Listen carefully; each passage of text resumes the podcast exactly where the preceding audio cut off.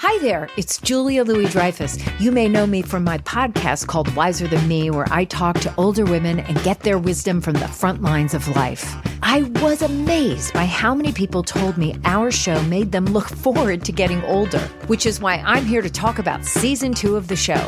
Sally Field, Billie Jean King, Beverly Johnson, Ina Garten, Bonnie Raitt, just to name a few. All hail old women. Wiser Than Me season two is out now from Lemonada Media.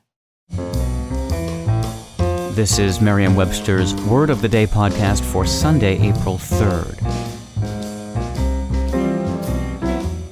Brought to you by the new Merriam Webster's Advanced Learners English Dictionary, designed for students and teachers of English as a second language. Learn more at learnersdictionary.com. The word of the day for April 3rd is doff, spelled D O F F.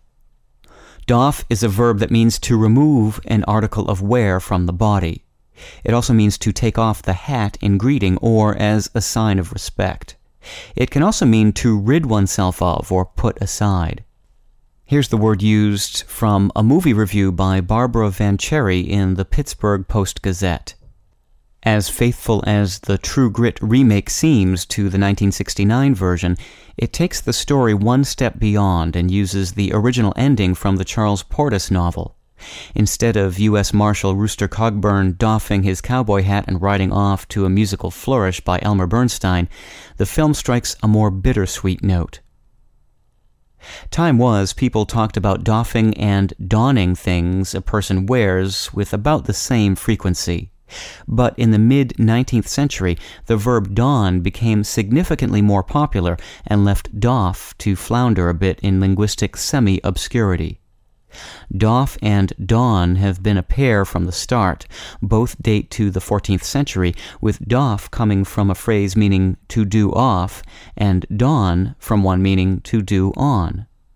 Shakespeare was first, as far as we know, to use the word as it's defined at sense two he puts it in Juliet's mouth.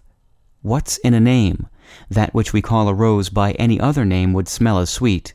Romeo, doff thy name, and for that name, which is no part of thee, take all myself. With your word of the day, I'm Peter Sokolowski.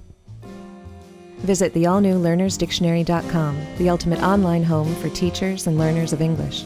A free online dictionary, audio pronunciations, custom study lists, and interactive exercises are available now at learnersdictionary.com.